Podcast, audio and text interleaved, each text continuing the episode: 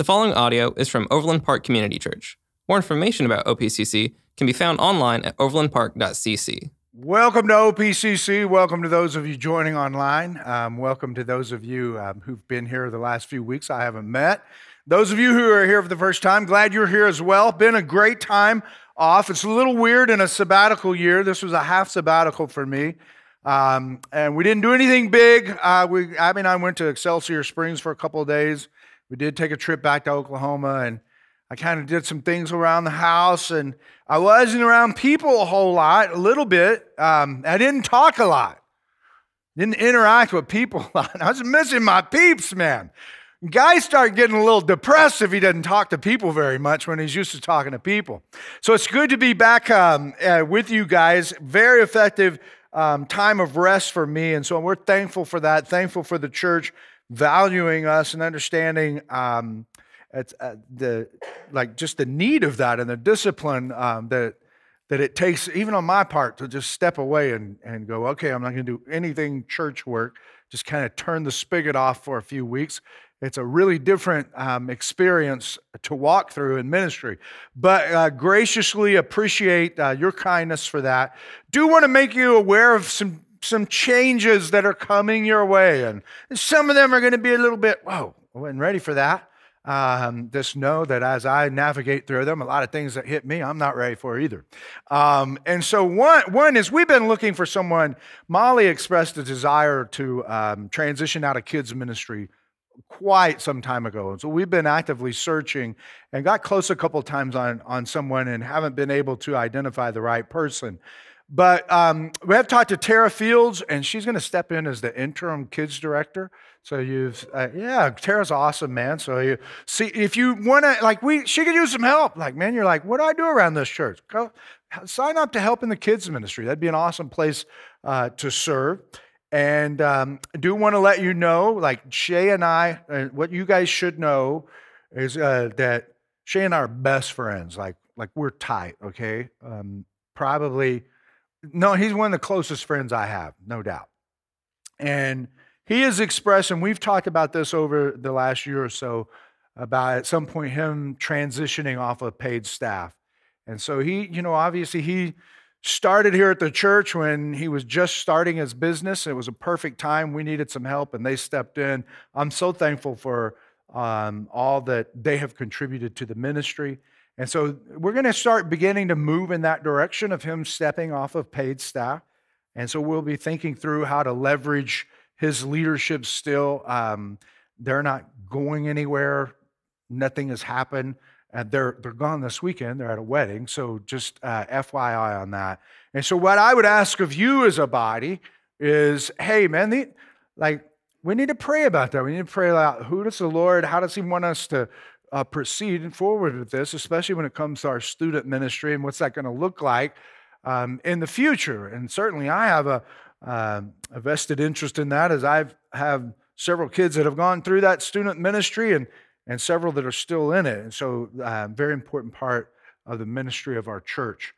Um, and then uh, next week, there's a guy. I was like, wait a minute, you guy takes a sabbatical and comes back and look at all this stuff going on. Uh, next week, there's a guy starting uh, by the name of, uh, uh, his name is Grant and his wife's name is Allie. They've been around the church the past few weeks. Younger couple, met them um, through the preschool, actually. They came in and Abby met them, said, hey, you should go have coffee with this guy. They were, they were missionaries in China. And during COVID, they had to come back home. And this guy is trained in discipleship, which we have been praying about, having someone help us with that uh, for quite some time. And so uh, we are committed to discipleship. Grant's going to come on uh, in a part time basis and be a part of, of that. And, and so you're going to be meeting Grant. He'll be here on, on, uh, in service with us next week. Has been the last few weeks, but just want you to know hey, here's some things that are coming. Here's some things that you can pray about. And as far as uh, um, Shay and Molly, like, we're going to do something really special for them. I hope they're not watching. You know, it's like they, they may be. Um, if you guys are, then if y'all are watching, we're not going to do anything for y'all. But if we, we are, we're going to do something cool. We, we want to love on them and, and just, golly, what, what a great uh, time of service they've had over the last five years. and great f- friendship to me and family, spiritual family for me. But anyway, be in prayer about um, some of those things. And now we can start the sermon, okay? So we're going to start this series today. Um, and it's a journey to the in the letter to, to Romans. Okay, so I believe, like when I look at my life and I go, man, what what, what do I do as a pastor? Like, what is, uh, there, and there are a lot of different um, things to that. Like, one, all that stuff we just talked about, I kind of got to help navigate through all that.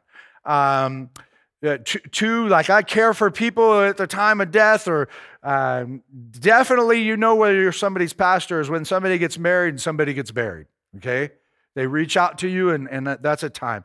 But above all of that and caring during times of, of loss, man, and, and the Lord kind of leans into you and asks you to do some things at different times. then there's just a teaching of the word. And, and my job is to help you um, in your walk with the Lord and understanding who, who in the world are you in Christ? What does he expect out of you? What does it mean to be a, a follower of Jesus? And so this series was born out of a lesson that the Lord has taught me really in the last year. I mean, He's taught it to me my whole life, but to kind of the awareness of it and really thinking through what it means is, is what do I have to offer the Lord? And I used to think in my life when I was younger, there was a time where I thought, man, I got something to offer the Lord. Like he he put a gift in me. I'm a communicator and do a pretty good job. And kind of thought of myself as, man, I, I, I offer something to the Lord um, in my leadership. And really, there was a point in my life um, before I came to this church uh, that that I, some of that thinking was really unhealthy for me and kind of like got in my head, and the Lord kind of had to correct me. And if the Lord doesn't correct you and you figure out um, when He speaks softly, let me just tell you guys, He will hit you pretty hard. And He did me, and He kind of humbled me from that and, and uh, taught me some things that I'm, I think I'm still learning even to this day. Uh, but as we as we walk with the Lord and we think, well, what do we offer the Lord? Like, I'm to preach this sermon, and the Lord's up there, and he's like, Man, hey, Jimmy, like he's talking about that Greek word there, and man, that was really good. I didn't ever think about that. like, the Lord's not doing that. The Lord is not like when I get out my checkbook and I write a gift and, and, and, and make a sacrifice and honor the Lord with a tithe. It's not Look at that, man. I sure appreciate old Holbrook down there. If he hadn't have given that gift, I'm not sure we could have made the uh, things happen in the kingdom we needed to get done. It's just, what do I do? What can I do to really add any value to the Lord? There's only one thing it's believe. That's all I can do. I, I, it kind of dawned on me one morning, on Sunday morning, I was getting ready to come up here and, and speak, and I was thinking about the sermon and stuff and, and how the Lord would use it. And I was like, Lord, I got nothing. I got nothing for you. What do I have to give you that is going to make any difference in the world at all? And, and I said, All I have is belief. And I, was, and I immediately come up from my knees in prayer and I read in the scripture and it talked about Abraham believed and it was credited to him as righteousness. And so that's really all we have. All we have is belief that we can offer to the Lord. Now, this is essential. This is essential for us because our belief will always impact our behavior. And so when we think of, man, what does it mean to follow Jesus? What does it mean that I, I'm supposed to do? It's, it must be rooted um, in our belief because if not, um, then we get all mixed up and things can get broken because be- behavior should always follow our beliefs. And our belief, we should never try to get our belief to follow our behavior. That is a recipe for a Pharisee. As we think, well, and a lot of times people think this, well, i am going to start to go to church or I'm going to give my life to the Lord when I fix A, B, C, and D. No, that's a, that's a terrible way to think. That is that is your behavior trying to lead you into belief, as opposed to your belief beginning to impact your behavior. And so that can, that'll get you all mixed up, get you uh, in all sort of crossways with the Lord and with yourself if you try to focus on your behavior.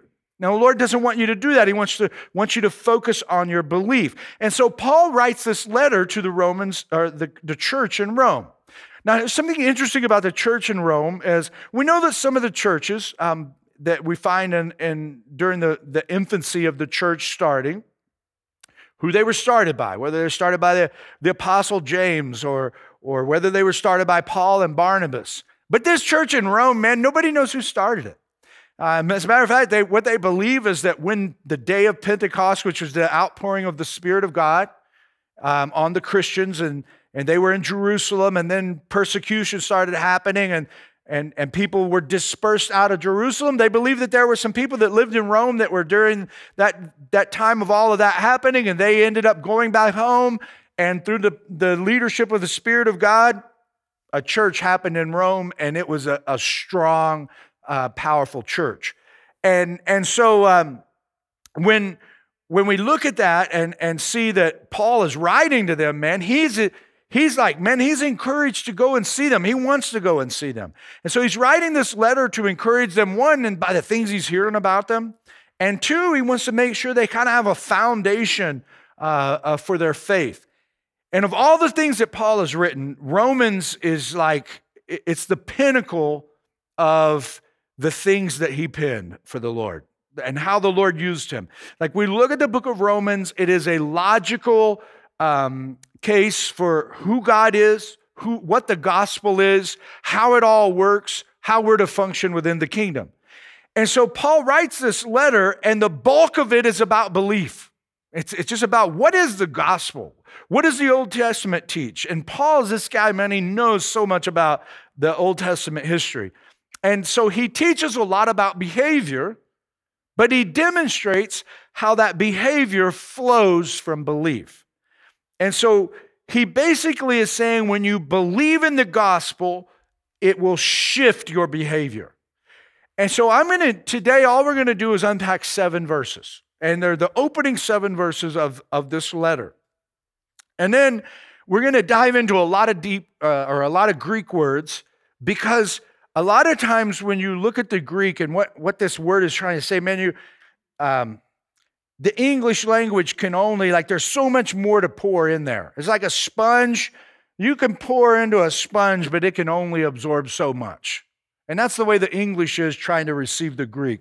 It can take a lot of it, and you can kind of you get real close, but there's a whole lot that you can't get in there because the words are just not the same and the language is not the same.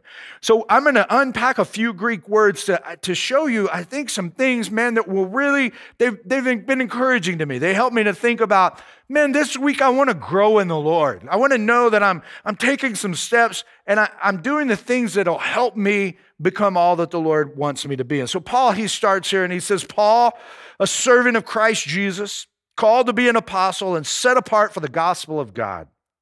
The gospel he promised beforehand through his prophets in the Holy Scriptures regarding his son, who as to his earthly life was a descendant of David, and who through the Spirit of holiness was appointed the Son of God in power by his resurrection from the dead, Jesus Christ our Lord through whom we have received grace and apostleship to call all the Gentiles to the obedience that comes from faith for his name's sake. And you also are among those Gentiles who are called to belong to Jesus Christ. To all in Rome who are loved by God and called to be his holy people. Grace and peace to you from God our Father and from the Lord Jesus Christ. That's what Paul says a lot, man. There's seven verses. And kind of seven verses, you're reading through them and you fly right over them and miss a whole lot. But if you slow down and go, man, what is really going on in, in, in, in this, this opening of this letter to these Christians in Rome? Well, Paul first says, hey guys, I want you to know I'm a servant. Now, the Greek word behind this word servant is the word doulos. And this is what this word means when you kind of unpack it and all uh, that, that, that it was like, like all that it holds. You wring that word out. It's one who gives himself up to another's will. Um, those whose service is used by Jesus in extending and advancing his cause among men. One who is devoted to another to the disregard of one's own interest. So Paul says, I'm a servant, man. Like when it comes to what I believe. He says, I've given myself up. I'm a servant of Christ, and I disregard my own interests. Now, that is a challenging thing to think about.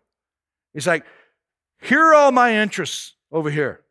And when I came to believe what happened, Paul says, is I'm disregarding all of that.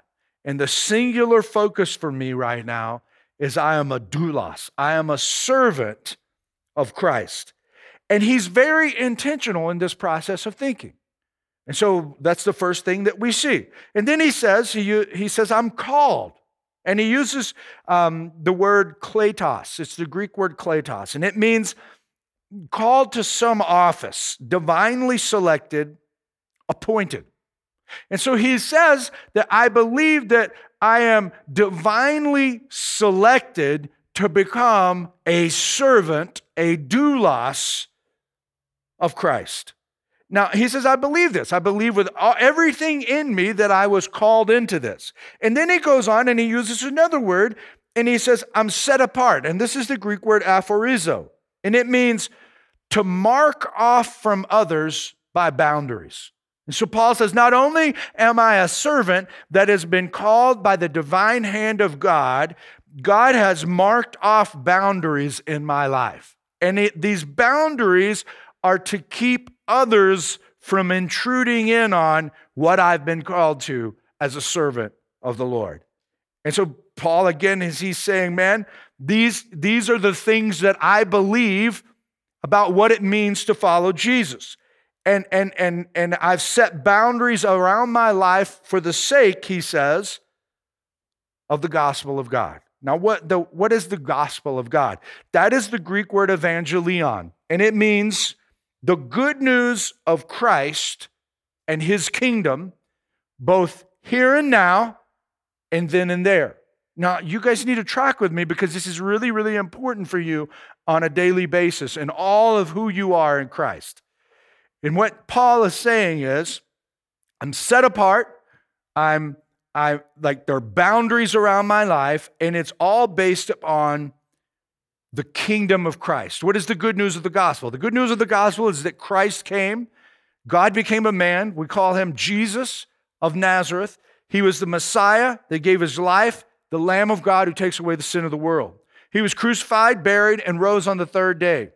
And as we look to what it means to receive the gospel, then what we are saying is the kingdom comes in first to a human being, and then it is perpetually coming in. And so he's saying, Man, I'm a servant of that. And I'm a servant of the here and now, and I'm a servant of the then and there. And what, what happens for us a lot of times as believers is we make we can make Christianity and following Jesus all about the then and there. But that's not what it's all about. I mean, that is the climactic event. That is, that is what we're headed toward. But what's going on right now is we're living in this, this place of time. And so, on the continuum of time, we have a birthday and a death day. And there's a lot of here and now kingdom stuff that is supposed to be happening as a result of who we are in Christ. And Paul says, Man, I see myself and I believe that what God has done is I have been called into this to bring the kingdom in. And it is a perpetual process that is happening over and over and over in my life. And so Paul says, This is what I believe. And then he goes on and he says, Why do I believe this? Well, verses two through four he, he's, they, they spell it out specifically, and they says that it was pr- promised beforehand through his prophets in the Holy Scriptures regarding his son, who as to his earthly life was a descendant of David, and who through the Spirit of holiness was appointed the Son of God in power by his resurrection from the dead. So, why do I believe all of this? And he says, because it was promised. There was a promise, men, that went way back before Jesus ever was alive. It was prophesied. God raised up some prophets, and hundreds of years ago, they prophesied that this would happen. A Messiah would come and he would take away the sins of the world. It was proven um, by the fact that Jesus rose from the dead and we see the power of the resurrection. And so, like, I just look at all of this, and, and God is not asking me to make some blind leap of faith in the dark. He's saying, Look, man, God promised it thousands of years ago, used difference of prophets over a span of time. Not only did He uh, make the promise, He used prophets to uh, prophesy how the promise would be fulfilled. And then he proved the promise was true ultimately by coming in the form of Christ and conquering death, hell, and the grave. And that's why I believe in the gospel. And so, this stuff about, oh man, well, when you believe in the gospel, you are just like, you, you have to really intellectually, you have to kind of close your eyes. Ridiculous comment. Intellectually, you have to close your eyes to deny the gospel. Like Jesus is a historical figure that we can read about and learn about. And a lot of people want to say these, these guys who are, are like, um, They'll, they'll tell you they're, they're, they're like these educated people who are like maybe atheistic or agnostic, and they'll say things like, Well, Jesus was a good moral teacher, but his followers were just a little confused about him. Good teachers don't teach lies. Good teachers don't say, I'm God in the flesh, okay? That's what Jesus said about himself. And so when we say we look at Jesus, I love what C.S. Lewis says. We have three choices with Jesus, and everybody has to put Jesus somewhere. He's either a liar, he's a lunatic, or he's the Lord of the universe. And so when we look at that, Paul is saying, man, all of these things, and he says, I believe all of this because of what God has done and given me the evidence.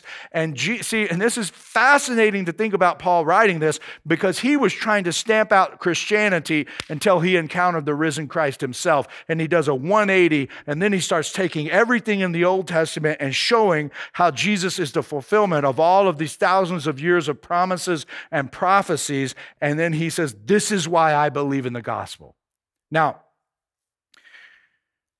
he goes on from there and he says, because of this, this prophecy, this, it's been proven by the power of the resurrection and the promise, and he says that we receive something through him. Okay, so as a believer, all of these things should be operating in your life. Like he's, this is what he's trying to establish. And this word receive is the word lambano. And it means to take with the hand and lay claim. So, in other words, I, would be uh, as easy as I'm going to come down and I'm going to take Joe by the hand and claim him and bring him up on stage. And so, what is it that we, is taken by the hand and claimed by God? Here it is. It's first of all, it's grace. Now, what is grace? Because we here's what we do, man. We, we we're so guilty of this if we're not careful is we take the deep things of God and we make them the cheap things of God. And so when it comes to grace, we say, well, grace is unmerited favor. Right, indeed. Okay? Um, grace is unmerited favor, but it means so much more than just unmerited favor. And, and what we do by just saying, well, it's unmerited favor, we kind of think of grace as well. Grace means that all my sins are forgiven. Amen. That's what it means. If it were not for grace, that would not happen. And so when we receive the grace of God, our sins are forgiven. But grace means so much more than that. Like grace, the word charis means so much more than that. Let me, let me kind of talk about some of the concepts that's carried by grace. It's merciful kindness by which God exerts his holy influence on souls. So it is the kindness of God that he is using to exert influence on my soul, which means that influence means that that grace should be shaping me constantly. And it turns them to Christ, keeps, strengthens, increases them in faith, knowledge, affection, and kindles them to exercise obedience. So Paul is saying that, man, that lambano, like he's lays out all this case, and then he says that God takes us by the hand and he lays claim to us, and we receive this grace. And God exerts his holy influence on us in order to get us to a point where we understand inf- affection. He strengthens us, he's kind to us, he moves in our lives, and he brings us to the point where we exercise obedience. Okay? You see how easy it is to flip? What we try to do often is in our human, especially in the Western world that's performance driven, I'm going to get better, I'm going to do better, I'm going to do this. We start trying to obey in order to receive grace. And the Lord says, I'm going to give you grace to help you obey. It's so important for you to get um, this in order. And so our belief, like in that grace that comes to us is um, the very thing that helps us to exercise the obedience that He uh, wants us to follow. And so it is our belief in this that activates transformation in our lives. And so what we want to do is we want to just say, well, I'm a believer. Well, what are, are you a believer in? And I would, I would say to you, I'd encourage you as a body of believers, don't just say that you believe in God, okay? You, and, and especially in the, in the culture we're living in right now, you, you need to say, I believe in Jesus. Start naming God because some people will say God, and it is a complete shamble and lie what they're talking about. So everybody kind of uses this word God, and I know it's a safe place for when, when I'm talking about God, you know what I'm talking about. But I want you to know that Jesus is God. And when I say that I worship God, I might as well just say I worship Jesus. Jesus has a rightful call to my life. Jesus has done something inside of me. He has my allegiance. And so that's like when we say, well, I believe in Jesus. Well, what does that mean? Paul is saying it means all of this. It means that we don't necessarily just say, well, I'm just going to all of a sudden say I'm a believer and then it stops there for me. No, J- Jesus said, if you want to be my disciple, you need to take up your cross, die to yourself, and follow me daily. So there's something else going on in the midst of this. And at first, this sounds like it's specific to the Apostle Paul because he says, I was called as a servant to be an apostle. He's going, ah, yeah, that sounds like all them things you lined out. And an apostle sure, certainly should be one of, he should fulfill those things. And then I might even go, um, uh, Jimmy, I might even go as far as to say, you probably should be listening and thinking through as a pastor. That sounds very pastor, uh, like that's for a pastor as well. That there's a calling on your, your life. There's, there's some things that, that God is doing. But notice verse 6. He says, And you also are among those Gentiles who are called to belong to Jesus Christ. This is for everyone. Now, granted, there is a calling on my life into full time ministry, which means I make my main source of income comes from the ministry. That is a calling on my life. And I, my job um, my primary job is to help you guys, and it, it consumes my thought. And so there, there is something uh, that is, uh, uh, uh, there's a calling in the midst of that. But the only difference in my calling and your calling is that I get paid to do it. That's it. Like I, the Lord has set me apart and said, "You're like you're going to equip the church in a pastoral role, and but if if I if I stepped aside and didn't get paid, there would still be a lot of things and expectations from the Lord on my life. And so as we look at this and we go, well, what are the takeaways for me? What what do I need to be believing? Because certainly this week I want to walk out of here and I want to know, man, I'm tracking with the Lord and I'm honoring him with my life, and I, I want to walk in obedience to him. What what do I do? What what is my first uh, takeaway from, from this series, Jimmy? Here's here's the first thing you need to do. Believe in the call. Like just intentionally believe that Jesus has called you. To believe in Jesus is to actively believe that I am called by him. So I accept as true that I have been called and I meditate on this. And if I don't, guess what happens? I will disregard it. This is why Paul is taking the time to lay it out. The Old Testament, he told the uh, Jewish people the old, when they received the law from Moses, um, they were told, like, bind this on your forehead, tie it to your hands. And especially in reference to the Shema in Deuteronomy chapter 6, Hear, O Israel, the Lord our God is one. Love the Lord your God with all your heart, all your mind, all your soul. And then Jesus said, and the second commandment is like that love your neighbor as yourself. And so they were told, like, bind that on your hand, tie it, like, bind it on your forehead, tie it on your hand. What does that mean? Think about it, keep it ever on your thoughts so that what your hands are applied to, you never do forget how important the calling of God is on your life. And so tie these things on your, your hands, bind them on your, your forehead, and think about them often. So this week, when we say believe, like the, the homework for you is to believe there is a calling on your life. You say, Well, I don't know what it is. Well, the first step that we could get to you figuring out what it is is just to believe that there is one. Just start thinking about it because that's going to create some curiosity in you.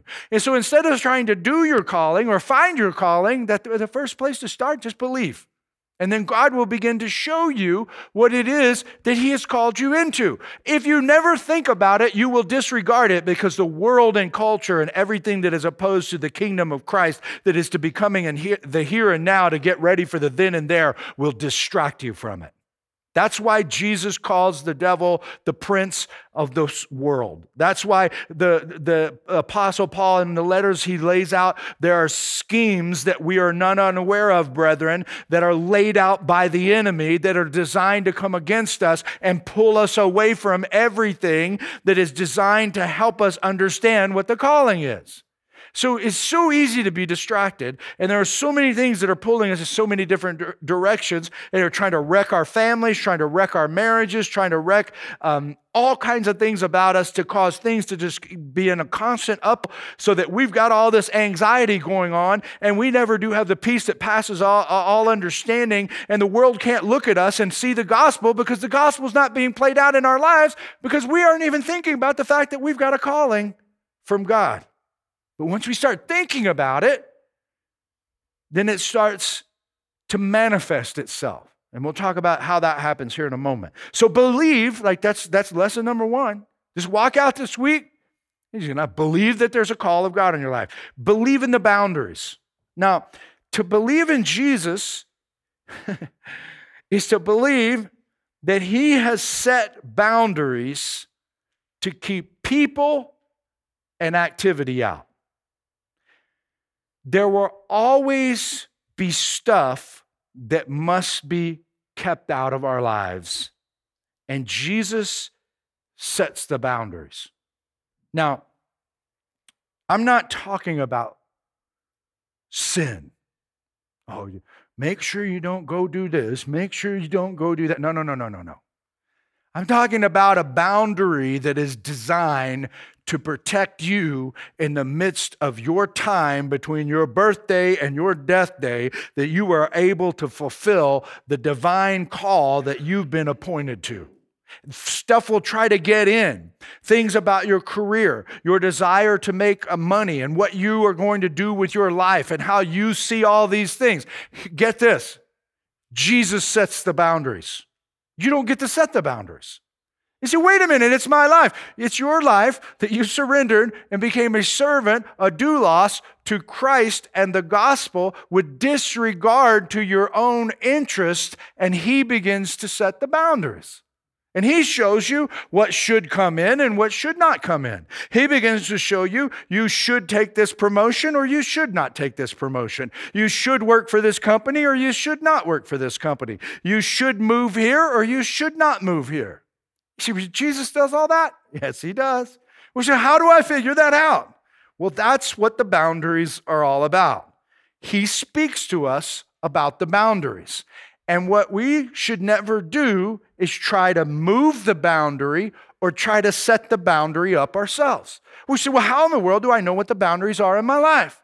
Well, that's why I'm always leaning into you and saying you better be in the Word and develop a prayer life because it is through the power of the Holy Spirit, the teaching of the Word of God, being in communication with God as He leans into us, and I'm reading the Word, I'm listening to the convicting power of the Holy Spirit, and He's leading me and saying, That's a boundary. And I, I, I can see that I keep letting people cross this boundary, that I should not let him cr- cross this boundary because it's keeping me from this call that I clearly know that I heard the Lord say that He wants me to do X, Y, Z with my life.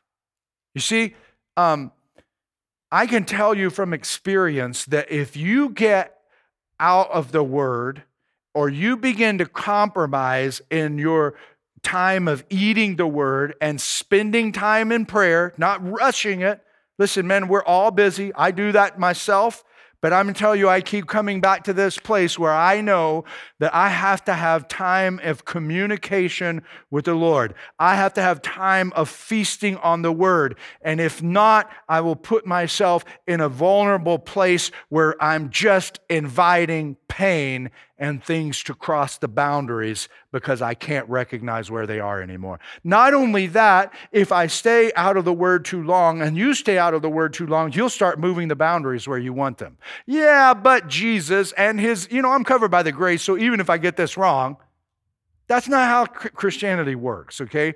We don't, we don't sin intentionally by disobeying what the Lord wants us to do and, and, and, and saying, man, I, I can get away with this. That is a very um, dangerous way to live and get consequences that are coming into our lives and that, that, that, the Lord never wants us to be a part of. And so, like, we believe. We, what, is it, what do we believe? We believe that the Lord has called us. We believe in boundaries that are there, and we believe that the Lord will show us what those boundaries are. And then finally, we believe that we are sent. All of this is done to send us out to perpetually bring the kingdom of heaven to earth. So, so, like, I believe this is what my life is all about. Like, I'm gonna, I'm gonna do all kinds of things this week, um, all kinds of activities that I'll be involved in. But the fact of the matter is, is the most important thing that I'm gonna do is bring the kingdom of heaven to the earth. And so it, it is that as I look at my life, as I lay my life before the Lord, as I harmonize with the boundaries that He has placed, and I know like I'm living within those boundaries, and I'm listening and I'm learning on a daily basis, He's unfolding to me what He describes in John chapter 10, verse 10. He says, The thief cometh not before to steal and kill and to destroy, but I have come that you might have life and you might have it more abundantly. And all of this is described in the context of a sheep pen.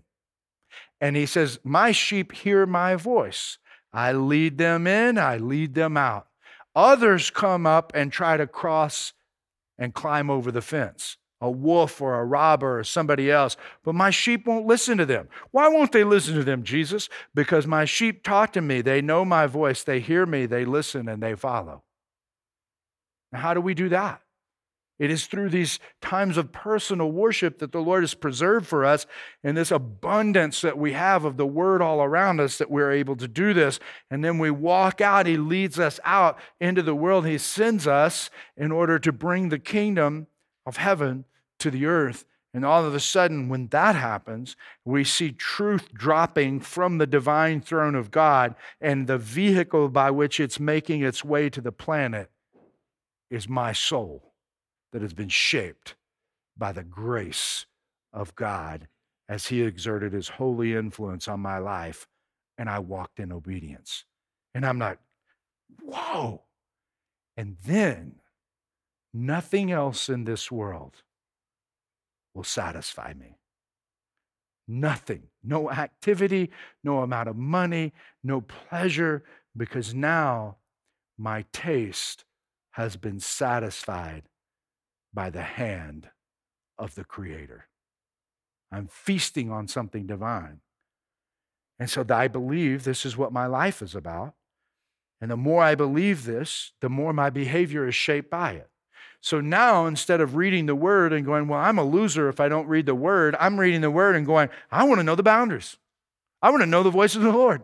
I want to know that I'm not screwing up my life and putting myself in a place where I'm going to have to deal with a bunch of pain that I never should have had to deal with. And so, what's the big idea of the day? I believe I belong to Jesus. Like, I really believe that. I don't just believe in Jesus, I believe I belong to Jesus. And to be a Christian is to believe this. It is to, this is what it means to be a disciple of the Lord. I've surrendered myself to this belief, and I am no longer my own. I belong to Jesus. And so, my friends, this week, what do I do, man? What am I supposed to do to be a good Christian? Believe you belong to Jesus. That's all I want you to do this week. Just go out and just be thinking while you're working, while you're golfing, while you're like mowing. I believe I belong to Jesus, man. And then think, well, what are those things Jimmy was talking about? Well, there's a calling on my life. And you'll find yourself starting to talk to the Lord about the calling. And then you'll start to think about the boundaries so that you ensure this calling that you're starting to feel on your life that you're getting really enthusiastic about, you want to see happen. And now you're starting to have faith that God has told you to do X, Y, Z. And the next thing you know, you may be the father or the mother of a new ministry that is birthed out of this church, or a book that helps people who are depressed, or somebody who's struggling with addiction. You've started a recovery program, and the kingdom of heaven has found its way to the earth, and it came through a soul that was influenced by Jesus. Our Father, which art in heaven, hallowed be your name. Your kingdom come, your will be done on earth as it is in heaven. Believe, friends, you belong to Jesus. Heavenly Father, we thank you today. We thank you for the word and its simplicity, and the power, the privilege, Lord, to be called a servant of yours, a servant of the gospel of Christ. Help us disregard our interests, Lord. It seems so hard to do at times.